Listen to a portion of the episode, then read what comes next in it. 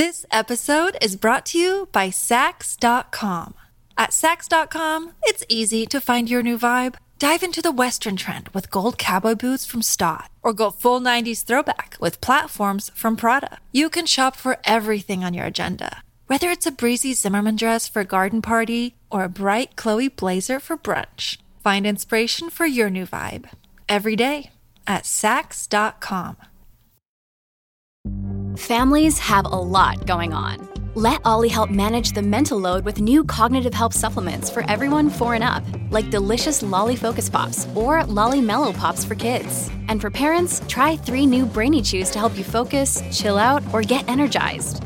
Find these cognitive health buddies for the whole fam at olly.com. That's O L L Y.com. These statements have not been evaluated by the Food and Drug Administration. This product is not intended to diagnose, treat, cure, or prevent any disease. This episode is brought to you by Shopify. Do you have a point of sale system you can trust, or is it a real POS? You need Shopify for retail. From accepting payments to managing inventory, Shopify POS has everything you need to sell in person. Go to shopify.com slash system, all lowercase, to take your retail business to the next level today. That's shopify.com slash system. Welcome to the New Books Network. Hello, everyone. Welcome to the new episode on New Books Network. Today we have with us Professor Shailaja Paik. We are here to discuss her new book, The Vulgarity of Caste Dalits, Sexuality, and Humanity in Modern India. Professor Paik is Associate Professor at University of Cincinnati she is Taft Distinguished Professor of History and Affiliate Faculty in Women's Gender and Sexuality Studies and Asian Studies. Her research lies at the intersection of fields concerning modern South Asia, Dalit studies, women's studies, oral history, to mention a few. Her first book was Dalit Women's Education in Modern India Double Discrimination. And recently, she has come out with her second book, The Vulgarity of Caste Dalit Sexuality and Humanity in Modern India from Stanford University Press. She has also written significant peer reviewed journal articles discussing the Dalit women's historiography. A historian by training, her recent work involves rich ethnographic engagement with Dalit women who are at cultural site of tamasha production. It is also first in-depth engagement with tamasha as an art form, exploring and locating its history. Thank you, Professor Paik, for joining us today. Thank you very much, Kalyani. I really appreciate this opportunity uh, to talk about my work, and um, it is you know it is very fantastic that Kalyani has you know offered to do this podcast. So thank you. Oh, thank you, Professor Paik. So, Professor Paik, your work is an important reflection on the question of Dalit women and their sexuality question. Through the performance of Tamasha, you have re-looked into the life world of Dalit women and have argued about what the performance of Tamasha means in Dalit women's everydayness rather than conventionally understanding it through a moral lens of good versus bad. The framework of Manuski and Asli reflects upon the Dalit woman quest to transgress ascribed identities and it reinforces Dalit performance as a weapon for the weak. Your work is indeed a watershed as it recenters Dalit women's experience in sex, gender, caste complex rather than looking them as a passive recipient of male centered Dalit assertion. So, Professor Paik, can you briefly reflect upon your journey through this book? How much time did it take for you to engage and understand Dalit women performing tamasha? What interested you to take up this research?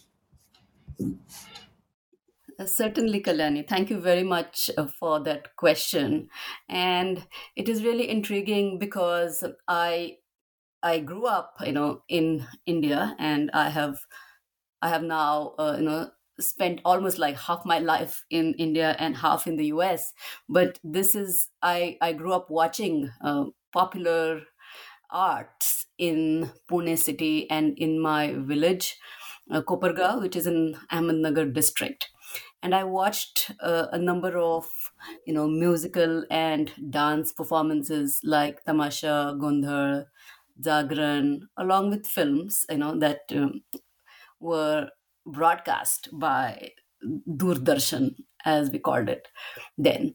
And uh, as a child, I was very excited uh, about uh, these arts, and I even, you know, at times enacted the song and dance um, of the women so it was um, i mean along you know just it was just like yes while playing as children you know with my cousins this is what we used to do. So it was mainly during my field research um, and from 2000 to 2004 for my first book Dalit Women's Education in Modern India, Double Discrimination, that was published by Routledge in 2014 that I interacted with uh, Tamasha women like Surekha Punekar, uh, Mangalatai Bansode, Simatai Pote. And I, you know, I uh, for for this book, I interviewed Dalit women from a range of backgrounds: rural and urban, slums, middle class apartments, literate and non-literate. And uh, I, you know, spent a good amount of time with uh, tamasha dancers who you know uh, mainly read, led peripatetic lives. The families were constantly on the move. And i spent long hours uh, chatting with mangalatai bansode in pune and in kada village ahmednagar where she was performing on those two nights.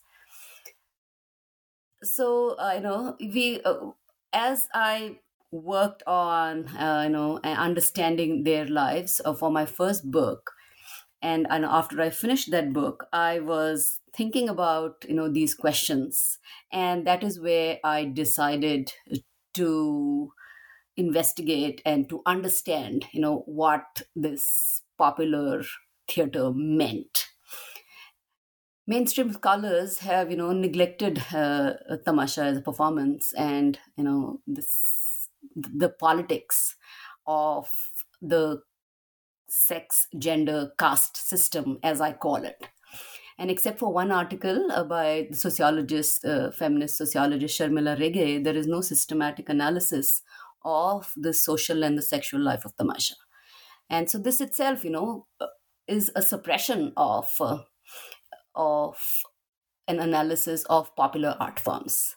And that is why, you know, when I I decided to venture into understanding how tamasha was actually you know rooted in the sex gender caste complex and what it meant to dalits and most importantly also understanding how it changed over the 19th and the 20th century Okay.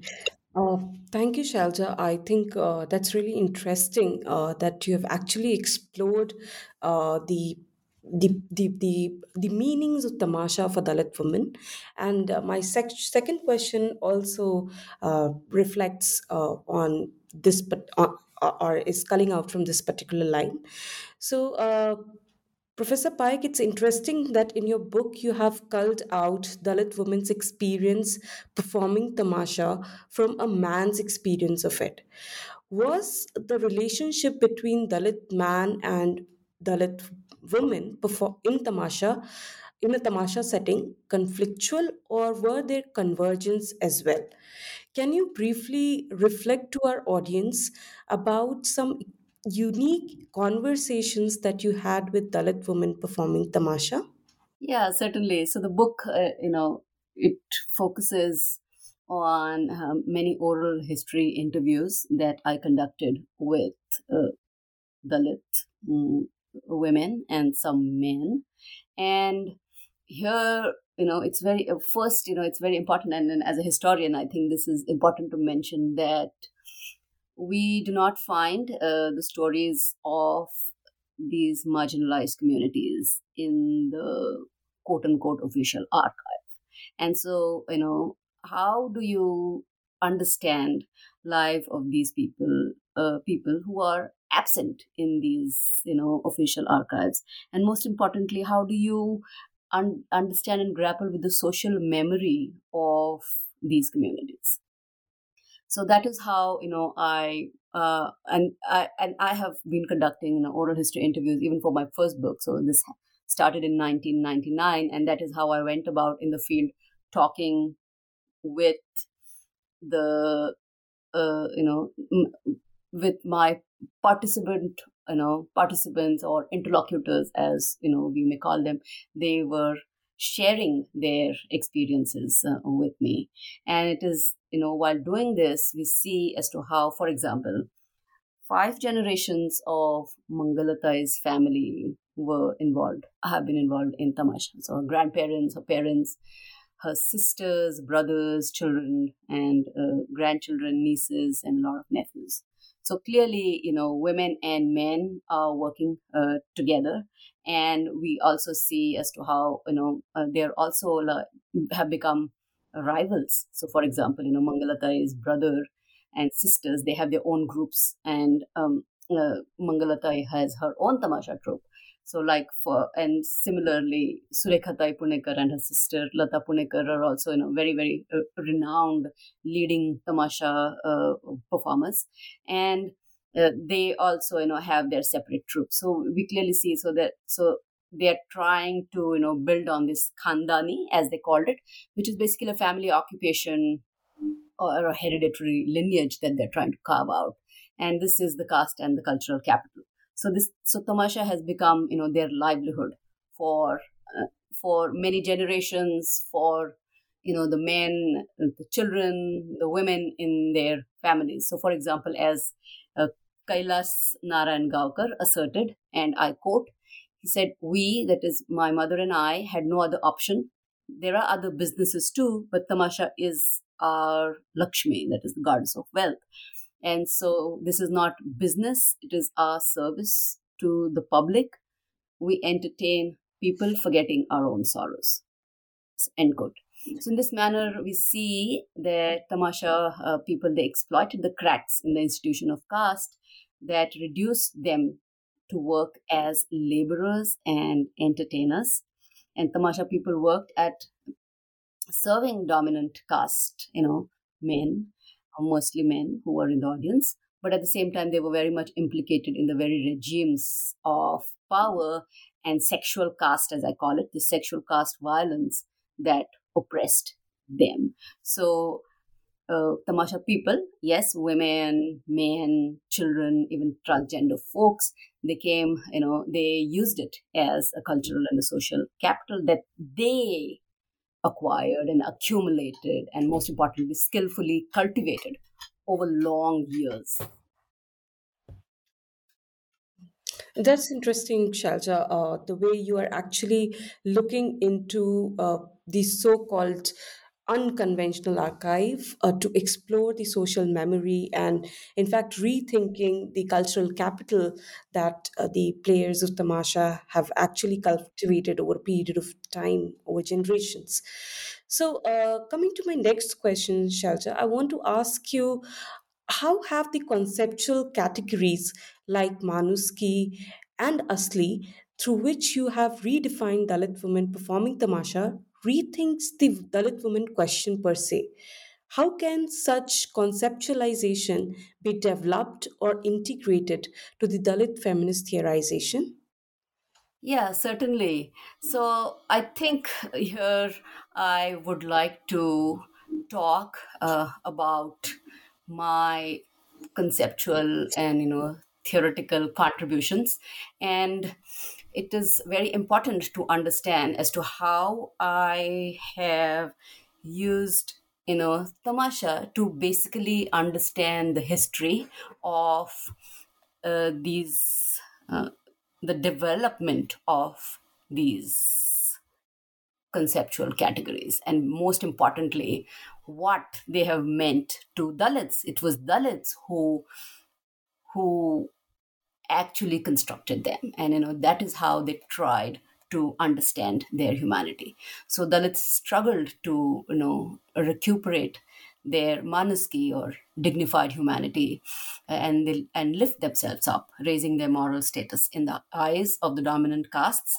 and the colonial government to assert their legitimacy. That is the Asli status. So here we clearly see that, you know, although, uh, for example, uh, Savarnas, uh, you know, men and women who performed in Tamasha or, you know, Lavnis or in films, you know, these were, you know, very tentative arrangements for them.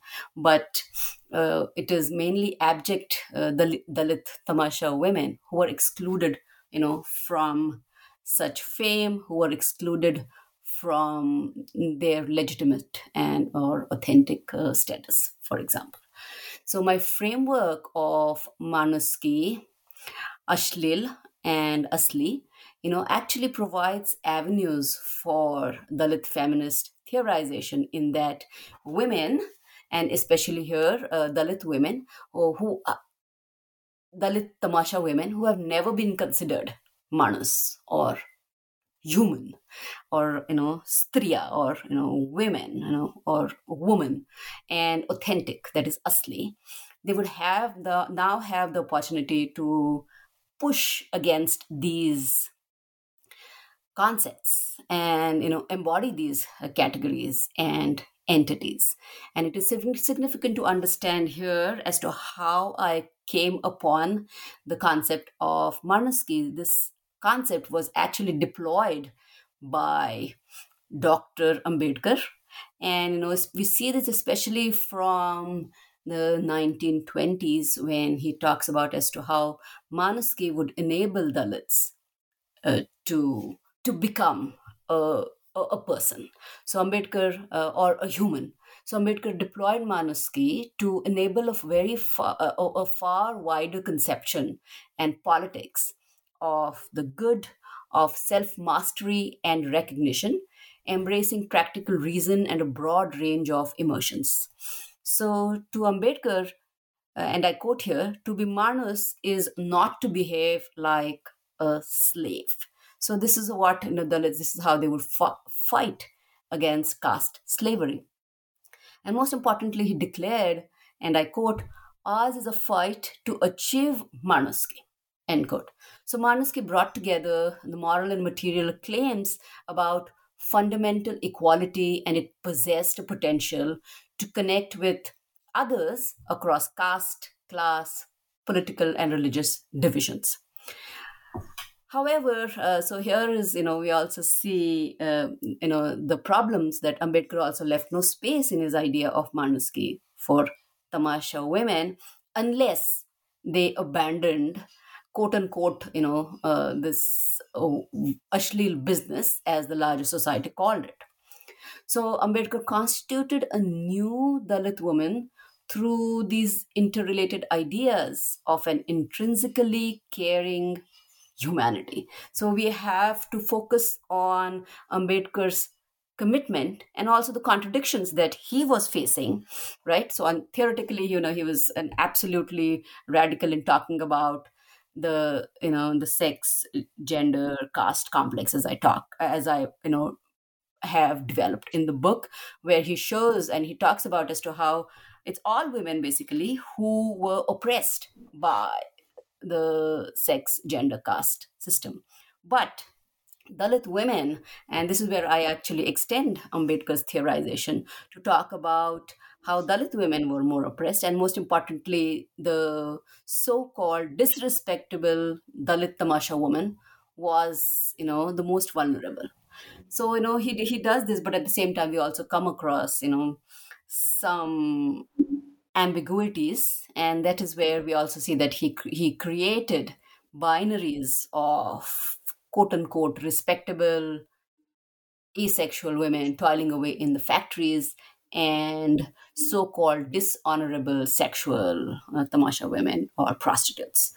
So, you know, I have uh, dealt with this in details in this chapter on Ambedkar and Manuski and know, reconstructing of Dalit life worlds. So, however, you know, this um, uh, strategy of Manuski, uh, it infused humanism with new knowledge and understanding. And so this moral sensibility is absent in the Savarna dominated world, which excluded Dalits from fully becoming human. That is, you know, a full uh, Manas. So we need to understand these contingencies and the problems that that we think about uh, you know theory but what actually happens on the ground in practice may not necessarily align at all times with our theoretical formul- formulations and so these are exactly the problems that we come across Uh, yes, Shailaja, I think uh, your book has actually talked about this uh, question of uh, talking about Dalit women through the lens of humanism and something that was denied, that, that uh, the humanistic touch that was denied to her within a Savarna framework of thinking. So, uh, related to, since you were talking about Ambedkar and uh, his frame of thought, uh, when it came to uh, the understanding of the Dalit woman question and how it can be further extended to the process of Dalit feminist theorization itself, I wanted to uh, actually talk about that uh, the dichotomy of morality, immorality, or asli, asli, ash- ashleel asli is a recurrent theme of your book. In fact, Dr. Ambedkar, in his writings, have problematized Dalit women who were into prostitution. Your, uh, how has your book taken forward this discussion on the question of Dalit women as the moral bearers of society? Uh, how do you locate Tamasha women within Ambedkar's frame of thought? This episode is brought to you by Saks.com.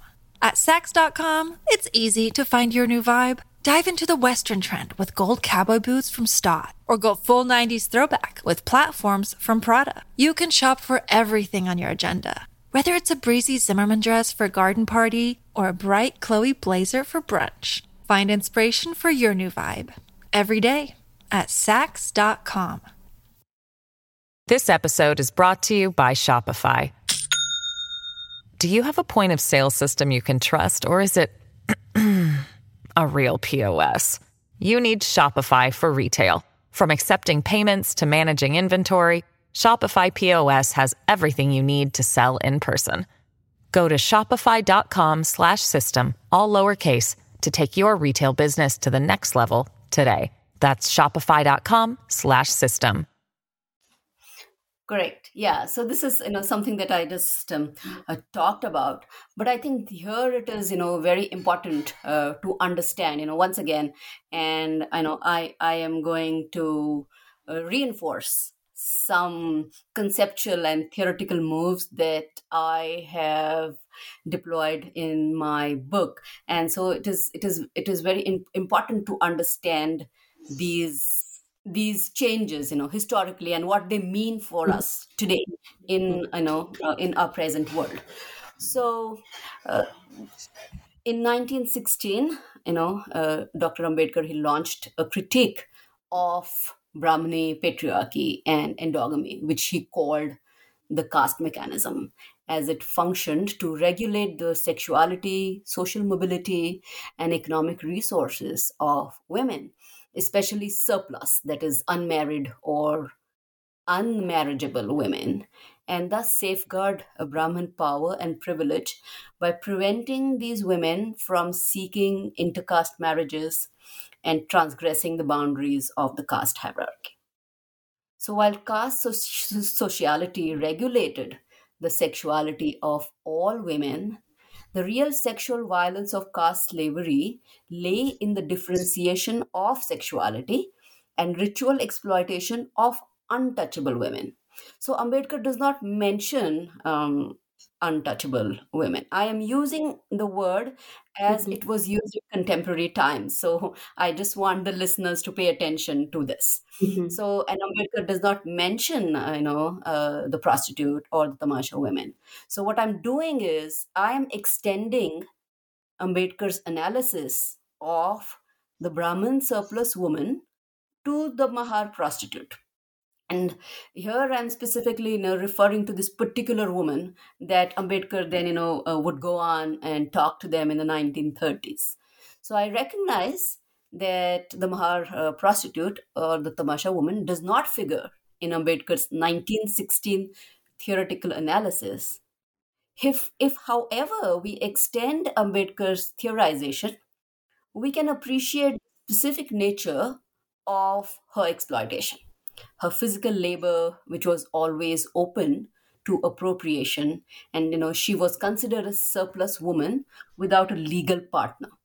So the very mode of evaluation that subjected the Brahmin woman to an assessment of her as quote unquote surplus was additionally weaponized against the Mahar prostitute, as well as those women like Tamasgirs or Muralis, seen to be sexually available and thus associated uh, with, this was associated with her. So in her case, sexual labor was not restricted to marriage or caste, it was obscured and universalized. And by ensuring that all people had access to her laboring body and that all men could claim her sexual body, she was rendered through the sex gender caste complex, as I call it, both surplus and constantly available. And although many Tamasha women were married and they had monogamous relationships, they bore children, especially sons, elites viewed them as surplus women operating outside the marriage or family scheme. And, and as such characterized them as having you know flexible sexual arrangements and that is why they became ashlil.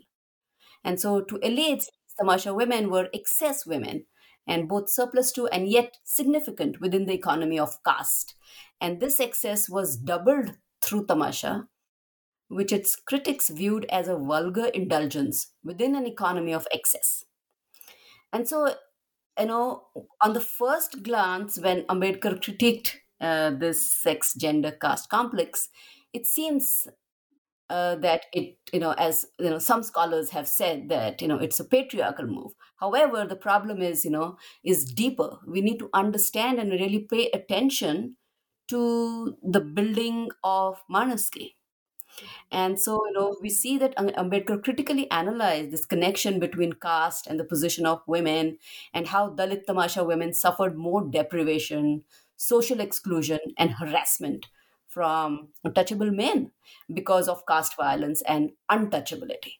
And, you know, he had, he had recognized how Dalits, you know, were depicted and Dalit, Dalit women especially as a whole were depicted as uh, prostitutes by uh, dominant caste people and all shudras as you know chandals so and because of their caste status and this and you know he reminded them and you know uh, that they were looked upon as degraded.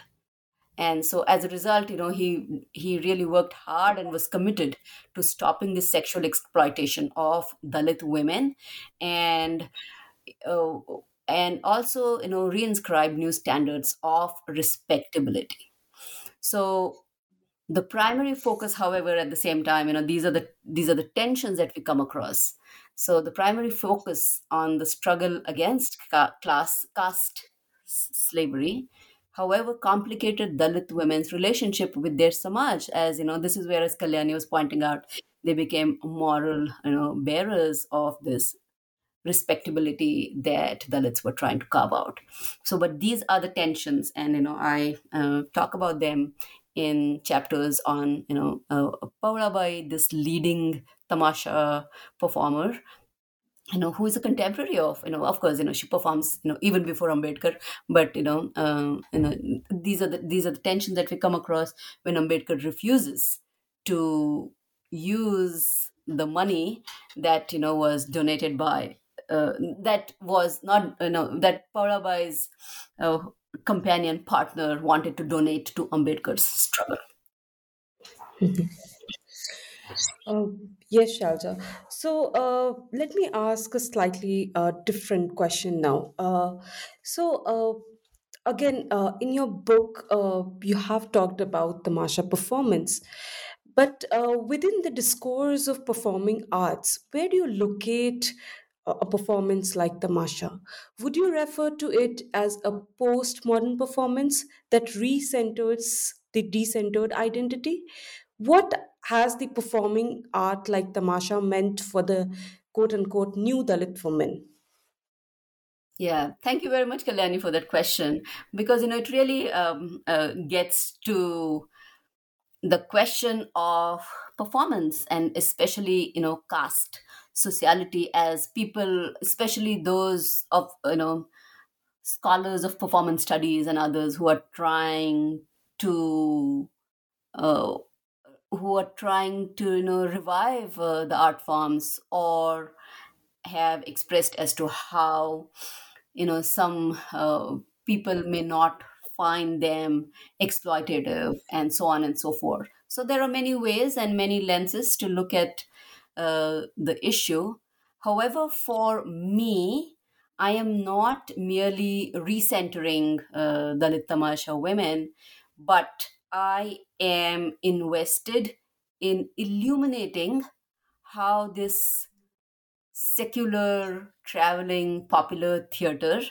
is branded as ashleel, which is vulgar, and bibhatsa, which is disgusting, uh, by the larger society.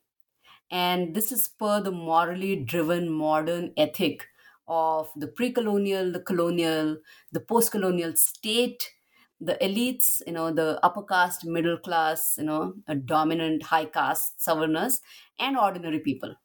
And so I have focused on how we can understand this by looking at the sex, gender, caste complex, as I call it, which is basically the structural complexities of sexual and gendered arrangements of the caste system as they have operated to oppress Dalit Tamasha women. And to investigate these entangled histories, I developed the sex gender caste complex the sexual caste violence, and the Ashleel Manuski Asli complex, as you know, it was embodied by surplus women.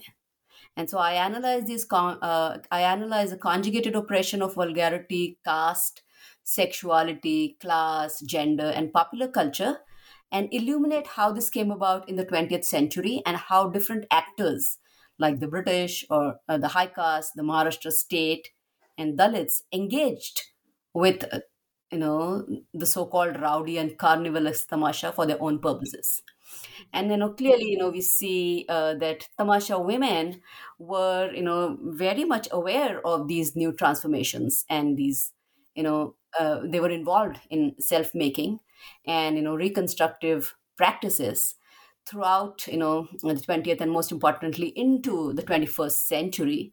They, I, I end uh, the last chapter is about Mangalatai Bansode that I know uh, I mentioned in our in in our, my in the talk today, and also you know Megha Ghadge, and I, I end um, uh, uh, the conclusion features how you know Megha Ghadge or women like Mangalatai or Surekhatai Punekar, you know, have formed an acquisitive, responsible, and you know, yes, a self-interested ethic but at the same time it is also you know, important for them to remake themselves and their families which are dependent on them so a new generation of artists have transformed the meaning and practice of tamasha in the context of new political sexual caste economy as i call it they were agents in creating and preserving you know um, Masti, which is historically produced in Tamasha. They displayed wealth and they all at the same time preserved their honor, identity, personhood, and name before others. Some leading Tamasha women also enjoyed the pleasure of power and continue to negotiate precarious public political realms. Tamasha women, they rearranged complex ideological relationships of assimilation or challenge for different purposes. Right there are no, no clear binaries but we clearly see how they are you know mediating these processes. And uh, uh, tamash, uh, for example, you know, Mangalatai's stigmatization, it ensures the consistent reproduction of, of Dalit labor for a sexual caste economy because her degraded and stigmatized body and being a Dalit Tamasha woman is intimately tied to the valorizing of the respectable Marathi and Indian womanhood. So we also come across those processes. And so to negotiate these politics, Mangalatai and her children and her family members, they asserted and culturalized Dalit identity by capitalizing on their particular caste culture, which they called, you know, Khandani, and which becomes Asli, and this is how they in you know reinscribe uh, this. And most importantly also reinforce their right uh, culture caste based right to tamasha performance so you know these are the complicated circuits that i have illuminated in the book. And you know in the process we see as to how um, uh, tamasha women provided livelihood and social and economic mobility for the future generations. Yet at the same time this khandani as they call it rooted in the sexual caste economy also reproduced lowness the ashleel and offered few positives beyond economic rewards so these are the various tensions that uh, I write in the book. That's really interesting, Shailaja. Uh, I mean, to understand uh, the new theorization of performance itself, because uh, somewhere uh, the existing theorization or the existing concepts through which performing arts or the vocabulary of performing arts have been built have been too exclusive and uh, it might it, it, has it has actually become a misfit to understand Dalit performances. So I think your work through conceptual categories like Manuski, Asli, there uh, there, there there are new new ways to through which the uh, performing arts like tamasha can be reimagined and rethought.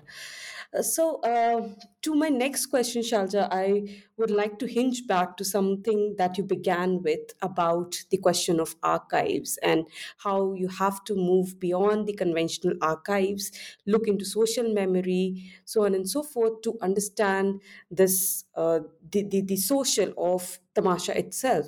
So, uh, if you can talk about some of the challenges that you faced as a historian to work with oral narratives and explore history of tamasha performance that were not conventionally archived. Yeah, sure. Yeah, thank you for that question. And this is, you know, it's very exciting because it gets me to talk about, you know, moving beyond uh, the the institutional you know so-called archive official archives. And that is where it is it is in the field of tamasha that i can actually interact with you know people and their ideas their uh, actions. And you know what what how they want you know how they live and you know what they want to do with their lived experience. So i have found that you know very very generative. So i followed tamasha people and you know uh, as they performed in in pune in mumbai in ahmednagar Narayangaon and you know it was a very unique experience for me as a woman uh, to enter these um, uh, hitherto forbidden masculine spaces of unbridled masti. Uh, you know, yes, in both you know open theaters as well as uh, enclosed auditoriums like Bal Gandharva in Pune or Damodar Hall in Parel, uh, in Parel, uh, Mumbai. So uh, this is where I, you know, found some differences in terms of, for example, you know, the rural and the urban, in terms of open theaters and enclosed uh, uh, auditoriums. So, and I talk about this in a, a, section on the Tamasha archive in the introduction. So, you know, listeners could take a look at, you know, um, you know, a deep and that provides, you know, in-depth uh, look on how I navigated uh, these uh, spaces, and most importantly, uh, I I found you know it was most importantly in the urban auditoriums where you know I found that um, they were more gender segregated, and it was very difficult to uh, record the display of men's energetic and enthusiastic masti even on my iphone camera because there was no light uh, in this dark theater right? It was pitch dark. It was difficult to capture uh, you know men uh, on the camera uh, but at the same time you know during for example and so this was this was these were performances which was yes uh, uh, the audience was mainly more, mainly you know men. So i had to I had to really, you know, move very discreetly and capture whatever I could on you know on the camera from different angles. So sometimes you know uh, from the wings of the uh, stage or the front row or the sides and the back and because you know i did not want to disturb the uh, men in the audience you know with my um, uh, womanly presence. And yes i uh, at the same time you know because i was the i was the only woman who was you know moving around for example with a camera recording them on my camera. And so i had to be very brisk. And because you know they were they were you know very uh, some of them uh, infuriated uh, or you know maybe some of them were amused and you know as what i was actually doing but at the same time you know uh, it, it it was uh, it I mean, of course, uh, you know, uh, it's it. You feel that oh, you don't belong. You feel out of place because people are trying to make their own. Uh, they're having having their own entertainment, and as and they don't want any other um, woman to watch them. Uh, you know what they are doing. So I mostly sat in the front rows in the theater, or sometimes you know, um, with like there were just maybe like two, four women, maybe sitting mainly in the front rows especially because they do not they also did not want to you know attract attention and uh, also wanted to be safe i have to say uh, and these were mainly women uh, who you know must have been you know family members of these uh, dancers on stage so i i felt you know uh, uh, I, I just sat with them and uh, you know especially when this theater full of men was narrowly you know looking at you know narrowed their eyes to you know look at me. And you know they, I, i'm sure they must have thought as you know who is this uh, woman? Yes uh, uh, middle class looking and so on. And you know and fair yes we have a problem of colorism. And you know what doing in this our dark oversexed manly space. I'm very sure they they thought that and that is why you know people were un- uncomfortable. And on top of that i also was trying to record them. So you know at uh, and i also at times you know sat in the back of the theater because I just wanted to observe uh, this the the full sensual and performative spectacle between the artist and the audience and you know what was actually happening. So uh, so this, is how i just moved through different parts of the theater in order to understand how the performance uh, was you know carried out and also the performance between the audience and the actors and you know what they were trying to do That's interesting. In fact, uh, very rich uh, field experience talking about uh, very mundane little aspects of watching a performance, but at the same time reflecting on you know the the, the larger ways in which uh, the act of looking, the act of recording, act, the social meanings that goes around it.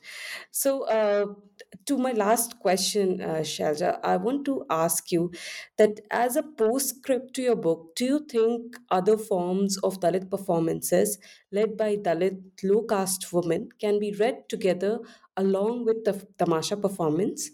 Can the caste resistance through performance have a converging anti caste sentiment despite diverging histories? Yeah, thanks, Kalyani. So, yes and yes. uh, so, certainly, you know, um, we need to do a lot of deep work and, you know, uh, reading and learning and reflecting on how Dalits and other low castes have, wo- you know, worked on performance and you know what that actually means to them and you know how they have articulated their ideas and actions and their lives. And you know what what does this actually mean socially sexually you know politically ideologically? And so that is where i think as a historian um, i would like to uh, you know pursue those lines of thought and we can certainly do that and on your second question yes you know certainly you know eh, song skit dialogues music uh, can certainly you know converge and certainly provide a robust anti caste critique. So it is mainly for the researcher as to you know how do you want to do this what do you, what how do you want to read this and what can you make of this so uh, it can certainly be done yeah. Uh, thank you, Professor Shailaja. That was a really interesting conversation with you. Uh, your book has I, I, I, I do consider it's a watershed moment to understand the performance of Tamasha. In fact, one of the first kind of in depth engagement with Tamasha as an art form, exploring and locating it in its history, which uh, has largely been missed out somewhere within the so called mainstream historical imaginations. So, thank you again, Professor Shailaja. I look forward to uh, the audiences reading this book and uh, uh, and further conversations around these books. So thank you, Professor Shailaja, for the talk. Thank you very much, Kalyani. I really appreciate the opportunity. Thanks a lot, and I hope listeners will, you know, take some time to, you know, think about these deeper questions and also look at uh, these performances and you know what these actors are actually thinking and doing and how they have lived their lives. So thank you very much